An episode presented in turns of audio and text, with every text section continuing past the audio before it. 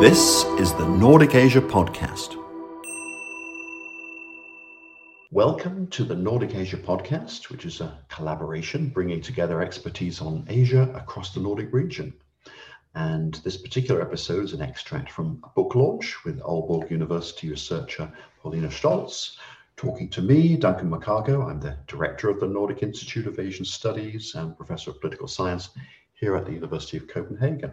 And we're discussing Pauline's new book, Gender, Resistance and Transnational Memories of Violent Conflicts, which is a book about how memories of violent conflicts that took place in Indonesia decades ago still continue to have an impact today, both in Indonesia and in other parts of the world. This is an academic book, Pauline, but I was also struck from the very opening pages by the fact that it's an academic book that begins with a personal story.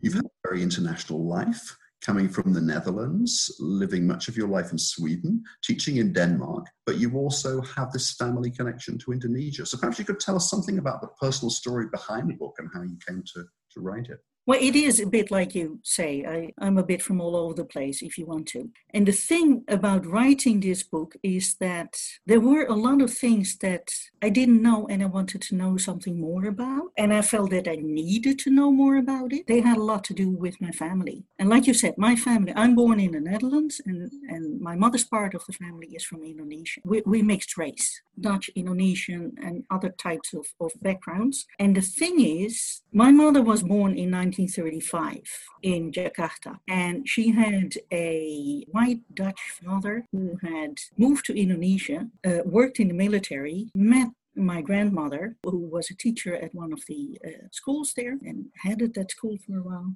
And they had four children, and my mother was one of them. And then he died three months later, after my mother was born, she lost her father. So that was 1935. And the thing is, it took me a really long time in my life. I was like in my 30s before I realized that when my mother was young, there were two wars going on, and I didn't know anything about those wars. I knew that my grandmother and those four children and some other relatives as well had moved to the Netherlands in 1950, but I didn't know that much about Indonesia, about the Japanese occupation of the Dutch Indies. Indonesia was a Dutch colony at the time. And then when the Japanese lost the war, Indonesian nationalists who declared independence from the Netherlands immediately overnight.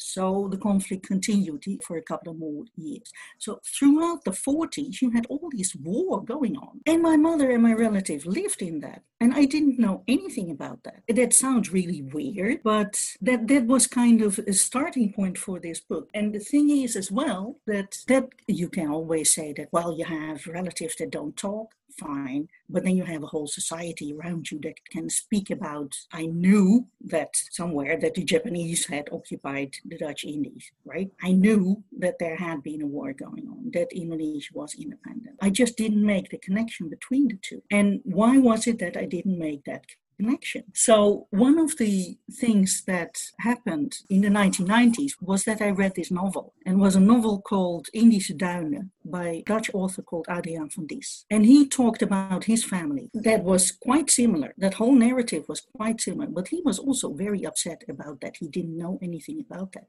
And suddenly I was like, hold on, you're talking about me here. And there is there is something fishy about not knowing, because that was what he was struggling with as well. Why don't I know anything? Whom can I ask? Should I ask my relatives? Is there anybody else in society that I can ask about this? Because it has to do with me. And then I'm a political scientist by training, and I've always been working from a gender perspective. So I'm interested in politics. And one of the things that I realized eventually was also that you have within political science this whole idea about non decision making governments that do not take any decisions about an issue. And I was a bit like, why aren't there any decisions about the violence that took place then and how they are remembered? There are all kinds of issues in Dutch society that are related to, for example, inequalities and racism and things like that So why is nobody talking about the Indonesian past in relation to that? Why about weren't there any? There must have been a lot of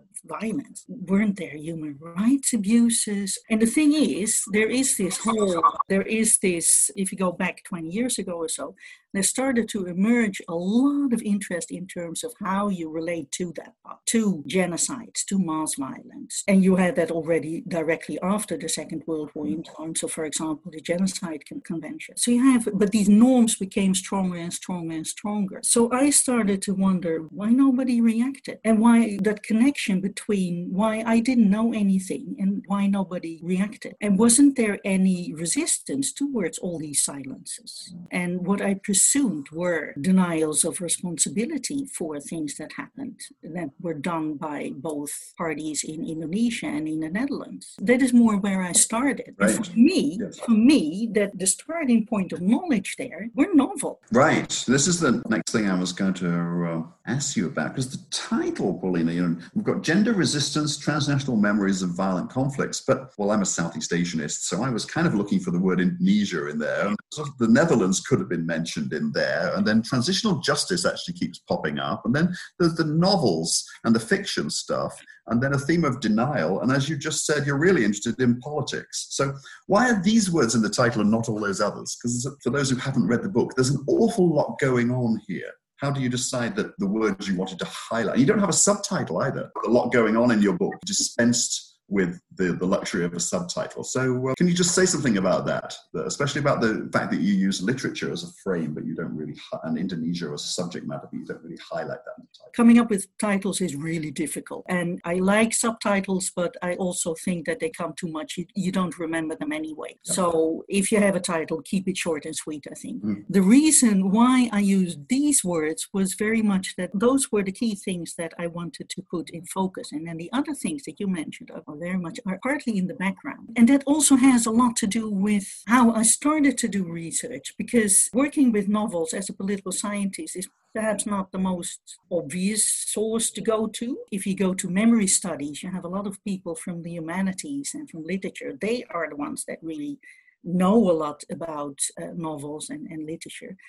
And I was very reluctant to do anything with that. And then at the same time, I had, but one of the only sources that I could find initially were actually those novels. And what is hmm. good about those novels is that they gave me an opportunity to link all these personal narratives of people that in different ways tried to resist silences. They wanted to hmm. resist denials and was an, an everyday type of resistance. And it took many different shapes and forms. So, how then was that related to the narratives that you could see are present about how uh, people in the Netherlands look at themselves? How, as a collective, as a society, and the same in Indonesia, but also globally, how do we think, we in the world think about how we should deal with the past? Now, I didn't want to put in the novels because I didn't want to push the novels to make people think that I was from literature. The word resistance and violent conflict really pushes the politics of the memories. For me, it took a really long time to figure out how I would combine this knowledge from novels with, for example, what I could find out about what the Dutch governments had been doing over the decades, what Indonesian governments had been doing, what the UN had been doing. And then when I had started to figure that out, I was like, how interesting is that? Well, perhaps that is not the main issue here. That politics goes on somewhere else as well. And if you go to international relations at the moment and to peace and conflict studies, there is also this practice turn, this turn to looking at things that are everyday, that in many ways represent the everyday experiences of war and what happens after conflict. So that's why words like transitional justice mm. get in the background because I think yes. it would it would signal something else that I would than what I was trying to do, right. including that I tried to bring together these political and legal aspects that you can find in international relations with actually these memory studies that are very interdisciplinary as well, and definitely including social scientists like myself, but are still very dominated by people from the humanities. And I tried to bring that together, which right. also means that the book series is covering both. So I was really happy yes, that book series. Yes. Now, as somebody who started off in English literature and took a wrong turning and ended up uh, passing myself off as a political scientist for some time, I, I understand the, the appeal of the novels. Maybe you could tell us a little bit about the, the four novels and briefly maybe give us an example of one of the novels and why the novels are so invaluable as a way into this topic that you've been exploring in the book. Well, if we can take the example of, I had like two Indonesian and two Dutch novels. Right. I started out with the Dutch novels. And mm-hmm. for a long time, I thought I'll, I'll, keep it at the discussion about what is going on in mm. the Netherlands and with these Dutch novels. And then I found out that there's no way I can talk about conflicts in Indonesia and not let have Indonesian voices be mm-hmm. there, even if it really felt difficult for me because that was something that belonged to my mother and not to me. So it took a while before I dared do that. So the first novel that I talked about was the novel by Adriaan van Dis. And the way I work with that novel is to uncover these ideas of what is silence here? Why is it that people in the Netherlands walk around and say that they don't know anything about what happened in Indonesia? What is that all about? Is that really silence or don't they really know? And for me, that was what his book did when he talked about this is an autobiographical novel, but it is very much a novel. It is about this man who has been born in the Netherlands Netherlands, and his mother and sisters had moved from Indonesia, having pretty much the same background as I had. I had been through these wars, and he is trying to figure out what had happened, right? So, what he does in this novel is in the 1990s when the novel came out two of his sisters were uh, sick in cancer one of them died but around that time they start to talk to each other about what happened in the past. What you then get is that he tries to figure out what had happened to his father, who was a military, a prisoner of war, etc., but also what I found more interesting, what happened to his sisters and mother who had been in a Japanese uh, camp and might or might not have been, for example, the victim of sexual violence. So he tries to trace that.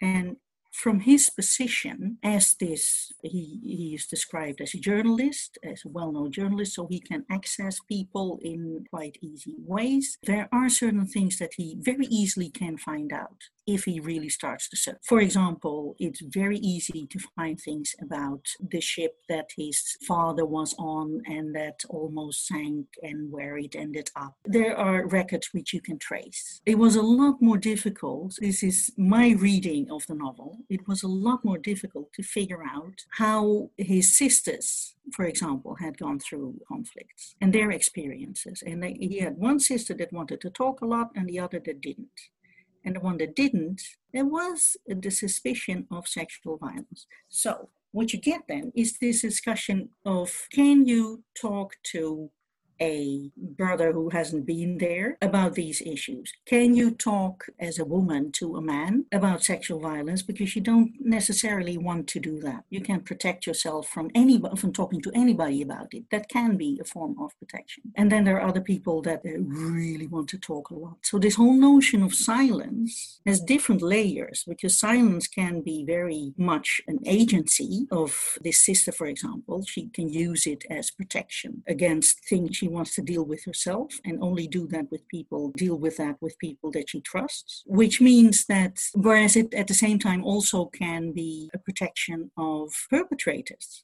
Silence can protect perpetrators as well. But notions of voice, of speaking up, of telling, can, there are nuances to that. There are nuances to whether voice is good, is necessary, or if it is bad and not something that is desirable. So, and those nuances you can have thoughts about on a personal level, such as in, in this novel when you have mm-hmm. these relatives talking to each other or not. You can also link that to whole societies. Like, what should societies talk about or not? What is forgotten or not? Why is it forgotten? And is it really forgotten? Or are there perhaps stories that nobody wants to listen to because they're marginalized? And so, in that particular novel, that was the big thing. Hmm. That was the issue about silence and about also saying that, well, here we have people that have moved from one part of the world to another. And maybe in that other part of the world, nobody wants to listen to them because they have other things going on. And in the Netherlands, for example, that was related to a different part of the Second World War where the Germans had occupied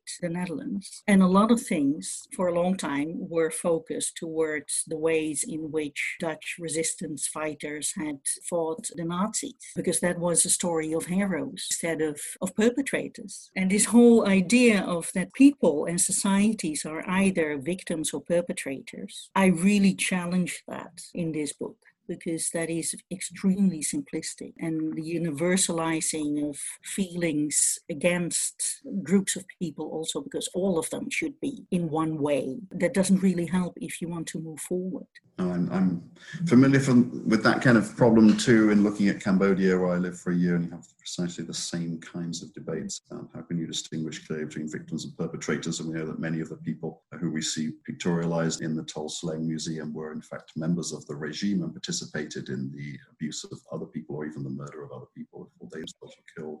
It's these very, very dark. And there's something about the novel that helps you with the personal stories and the narrative focus to memory to explore some of those nuances and, of course, ambiguity, which is at the, the core of a lot of this, and that comes through very clearly from your book. So, the first word, going back to the title, which I'm obviously overly fixated with, the first word of your title is gender. You've mentioned gender a few times, and you obviously think of yourself perhaps almost primarily as a scholar of gender. So, what's the gender piece here? What does the gender lens add or, or, bring to this discussion about all of these other keywords that you were talking about? Well, if we say that one of the things that really struck me was that uh, when you talk about victims or perpetrators, or for that matter, bystanders or observers, that you have one dimensional ideas about, or if, and that's the same when you talk about gender, it, it can become very simplistic. Here we have the women and all of them are victims, here we have the man and all of them are perpetrators. And if you go to gender studies or, or gender perspectives upon political science, for example, one of the things that are very valuable with that tradition is that it has developed tools that can uncover nuances in narratives like that, intersectional approaches, queer approaches, where you go like, okay, if we look at the conflict in Indonesia, and the thing is, you asked earlier about why Indonesia wasn't in the title, but a lot of uh, you are immediately reacting like uh, i had another conflict that it fits with. The good thing about these gender approaches i think the intersectional approaches the queer approaches is that they can uncover these inequalities these marginalizations that can be quite structural and quite old as well and linger on from periods when there was more direct conflict to transformations where there's less. But where these marginalizations still can be recognized and still can be quite problematic and still in need of attention because you have people that suffer under them. Uh, so the word gender in the title is a way of pointing towards those types of approaches because I also think that there are a lot of things that are uh, a lot of research about Indonesia and about the different conflicts, not only the ones in the 1940s, but also the genocide that took place in 1965 that is really prominent in a lot of Indonesian research. A lot of good things are being done there, but it is not necessarily done from, if it is done from a gender approach, very often it becomes from the perspective of women, women as gender, and that is way too simplistic, I think. So these intersectional approaches, these queer approaches, can help say that, look, not all the women are the same, not all the men are the same. This also has something to do with other categories. It has something to do with categories of race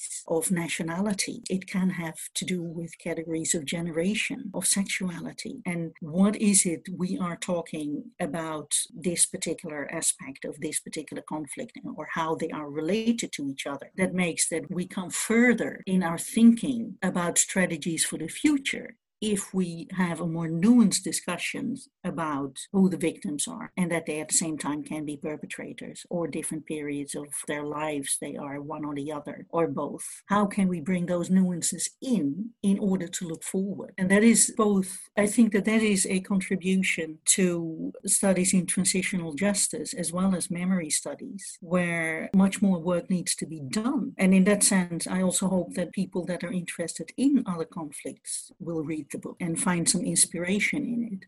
Because it, it's never been my intention to come with, for example, I can walk around here and say that uh, I don't understand why people aren't reacting. Oh, by the way, now I found some people who have reacted, but nobody's listening to them. Coming from there and then saying that this is the exact solution to how everything will be all right, mm. everything will be solved. That's not my intention because I don't think that works. And if you look at, for example, research in transitional justice, there's quite a broad agreement that you can't have this one policy, for example, that fixes everything everywhere all the time uh, you, you, you need to kind of figure that out in individual cases and then really try your way forward. But I think by bringing in these nuances in the analysis of the way in which societies transform, how memories of the past not only can be found within specific societies. I mean, it's very clear that what happened in Indonesia during these three conflicts also affected people in other parts of the world. And in the Netherlands as well, it's very difficult to think about the Netherlands and then just ignore that there was a colonial history or that there, there were any connections at all. So you need to give it a place. And as a global society, I think it's also important to say that while there were human rights abuses throughout the three conflicts that need attention, why hasn't there been more attention towards them? That is also, I mean, this one of the things that I found interesting these days, because I stopped this study in 2015. The period that I cover in the book is until from 1942, when the Japanese occupied uh, the Dutch Indies, until 2015 when there was a commemoration of 70 years of Indonesian uh, independence. And it was 50 years since the genocide of 65.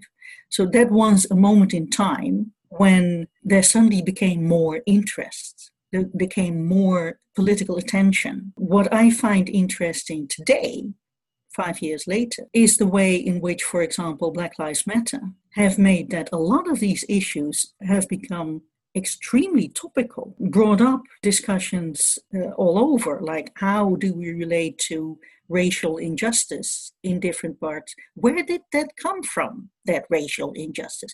What did it have to do with colonialism? But also, I think that a lot of the discussions about what happened in 1965 have come up in a different way now. Yes, well, let's let's uh, jump to the end if we can Pauline, yesterday we had a conversation. You said the book, in a way, is a think piece, which set me set me off thinking again about my uh, reactions to it. You don't have a concluding chapter per se. The last chapter sort of ends in its, yeah. and some readers might be forgiven for feeling slightly left hanging. So, and I was hoping that.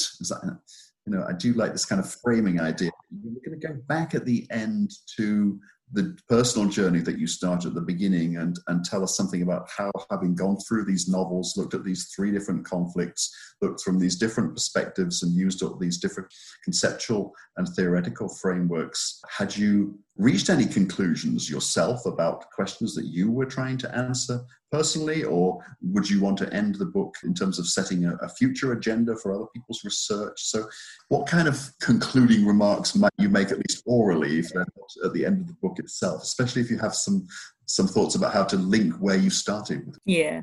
This is a book that took a very long time to write. So it's ironic that, in that sense, I didn't end it with a conclusion and, and a personal note in the end as well. That also made that the publishers were like, we want the manuscript now.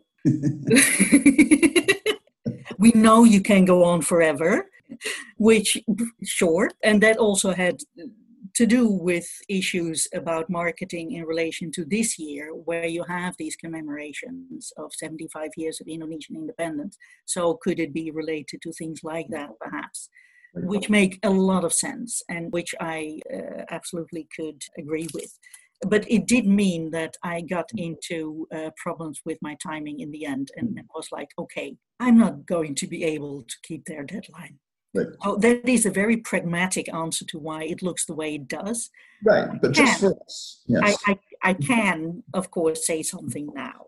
So, um, no, like I said, in terms of there not being any, uh, I don't want to point out this is the strategy that people should be taking. In terms of research agendas, it I do think it would be very good if people within transitional justice research and memory studies would take on intersectional and queer approaches a lot more than they're doing, because. I do see when I, I think that happens slightly more in transitional justice research and peace and conflict research, feminist security studies. It happens more there than in memory studies, where I think that there's uh, definitely a need of, of going further with that, and where I think I give some some tools to continue discussions that have started there. That includes that the whole notion of transnational memories, which I haven't been talking too much about today, but that actually is also one of those up and coming research areas that is potentially very important, I think, because it does point out the way in which we think about connections between different parts of the world and how we should think about it in also in a very practical manner. Now, on a personal note, since you asked about that as well, this has been a process of mourning. So let's keep it at that. Yeah, yes, no, that, that makes total sense. Thank you so much. How does experienced gender resistance and transnational memories of violent conflicts affect when these women are migrated to a democratic society, such as, I'm just abbreviating slightly, such as in Europe? How can we influence their memories and break down their silence that they're still wary about these experiences in the confine of their home without talking to anybody? I mean, these memories of strict patriarchal norms being normalized within these women, and worse still, all the violence that they're experiencing here in Europe uh, how should they be convinced and encouraged to talk? So trans- transplanting to the European context. And like I said, there can be a lot of strength in not talking as well, and talking only to the people with whom you feel safe. So to say that per definition, the experience would be one of you, you need to talk, well, that depends. If people do not want to talk, can be good reasons that they can manage anyway. Now, it is not necessarily the case that everybody that doesn't talk also necessarily relate that to very patriarchal things. It can also have a lot to do with racist structures that make that you don't want to talk. And in, for example, the book, the person that didn't talk moved to another country as well because they didn't really like the society, the Dutch society, in which uh, they found that they couldn't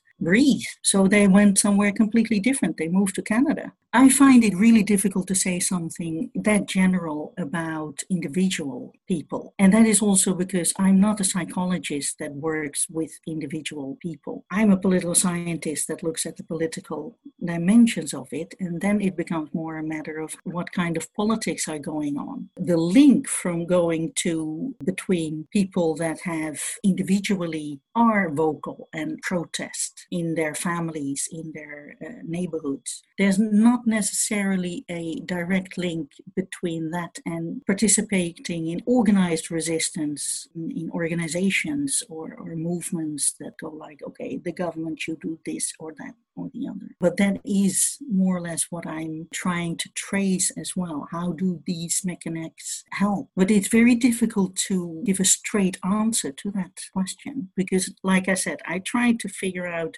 the nuances of those silences. When is there agency? When is there not? Yeah, I should have said, by the way, that question came from, from Malia. I don't have another one in there right now, but I have more questions I wanted to ask myself. And you did touch on this, but maybe you could explain a bit more. Particularly in chapter six, you talk about applying queer theory, destabilizing regimes of the normal, and queering narratives of national identity. And I found that very intriguing, this kind of genderist method. Could you just explain a bit about this idea of sort of transforming our understandings of what is normal and applying that to an idea like, because you're appropriating a, an idea from one area and very much deploying it in a way that might be unfamiliar to some people. So it's very playful. So perhaps you could explain a bit about how that works. Well, that particular chapter is if we think about national identity, how do we think about it when we in Indonesia, which is what this chapter is about Indonesian national identity and nation building. The thing with that particular chapter is that it is based on a book by Mangunwijaya, who wrote a book called Durga Umayi, and I have it here as well. This was written in the 1990s, and that particular book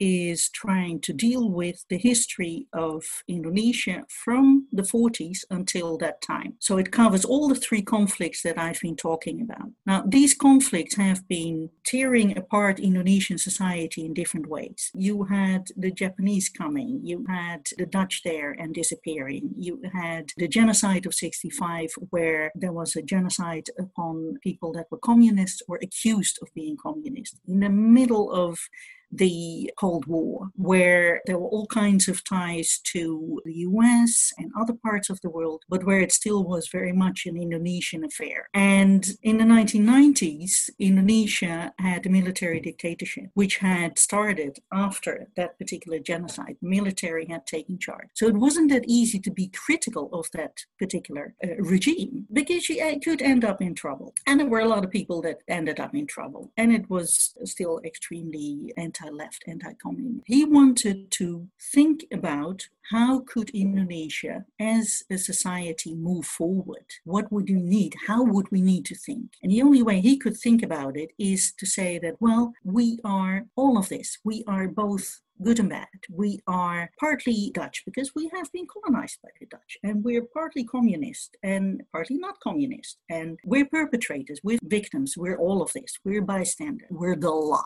So, in a sense, he was trying to be very inclusive, if you want to, during a period where inclusivity was not very wanted. So, he couldn't speak out openly. What queer theory does is say that instead of these binaries, men, women, and communist and anti communist, victim, perpetrator, etc. How about thinking about all these things as fluid, as what the norms are? Think about outside those norms. Think about how we can rethink what is normal. What, what he tries to do in this particular book, by challenging what is normal at that time during the military regime, is to rethink Indonesian identity by creating a main character who encompasses all these identities and changes these identities. And he does that in a very playful and very intriguing way that is very difficult to explain very shortly, mm-hmm. but using traditions of wayang theater and a tradition of telling stories in Indonesia where you can consider different political and moral issues by means of puppets. And then at the same time, telling the history of Indonesia on another level. So it's a very intricate novel in that sense. But I do think that the queering, thinking outside of the box, thinking outside of what is normal in order to say that we should all be able to move forward, there can that particular type of approach help a lot. And he is trying to do that. Right. Another realm of ambiguity or intersection, which you go into quite a bit in places in the book, is the question of what is it to be implicated? And obviously, we, we ask ourselves questions like those of us who grew up in Western European countries how far are we implicated in the colonial projects that preceded us, uh, that were carried out by maybe our family members and maybe not, but the countries that we currently live in and are citizens of? Or in the Indonesian case, how far are people implicated in the events, say, of 1965, which they may not have actively participated in, but nevertheless, on some level, were a party to. Could you talk a little bit about this complication of the notion of being implicated? Because again, we might tend to assume that you either are or are not implicated, and it's that there are more and more possibilities in that realm. Well, in a sense, if we say that human rights are really important, around the world. We subscribe to that. Then we should, in a sense, also subscribe to when then we should go after breaches of that. And in that sense, we are all implicated in seeing to it that that happens. That is one very uh, simple way of talking about it. When it comes down to it, a lot of us, or any of us, we cannot be interested in everything everywhere all the time that's just not possible. And that makes it also interesting to see how come that certain conflicts get a lot of attention and others do not. So that is where my question in the novel, in the study, also comes up. Because, for example, the genocide in 1965 in Indonesia happened at more or less the same time as there were a lot of struggles going on in Vietnam, and there was so much global attention to what was going on in Vietnam, but there was not a lot of attention to what was going on in Indonesia. And it wasn't as if people didn't know. I mean, you can trace that, uh, but sometimes you need a lot of people on the streets to remind people in power to take action. One of the things that I'm trying to do in that, that final chapter when I go like, okay, if I have been saying all along, don't generalize about victims, don't generalize about perpetrators or bystanders even that were there. But then you also have these other people, these observers. How come uh, we cannot really generalize about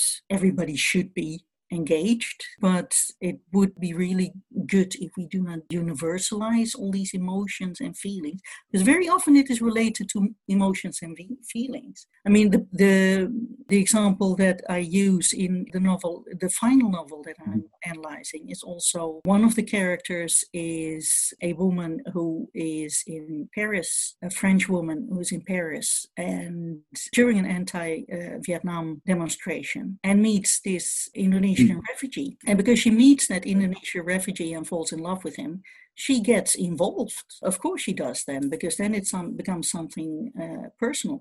Somebody else in France not necessarily did that. The ties between France and Vietnam are different than the ties between Indonesia and France. Jump in because we now have a couple of questions. Montserrat Fernandez says, Congratulations, Pauline. Definitely very interesting topic and a brave approach. But she asked whether there was some other issue or question that you wanted to consider but were not able to because of lack of information. Something for the next research. I guess it's back to that conclusion question where, where do we go from here? Another question from uh, Johanna Massa how you conceptualize your research agency in a conflict situation that goes beyond the dichotomous oppressor victim framework and highlights the gender dimension, and how does the memory dimension influence this? Well, if we take the first question, what would I like to continue with? There are issues related to memories of, well, that, that is actually getting back to being a political scientist again.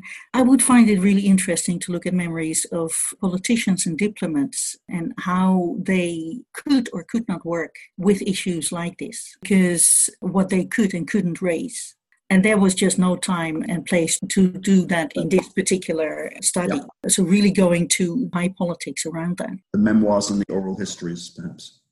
Yes, and perhaps also looking at newer conflicts and seeing how people that are still alive can talk about that today. And then there was a question about agency and memory. How are you conceptualizing your uh, research agency going beyond the oppressor victim framework and highlighting the gender dimension?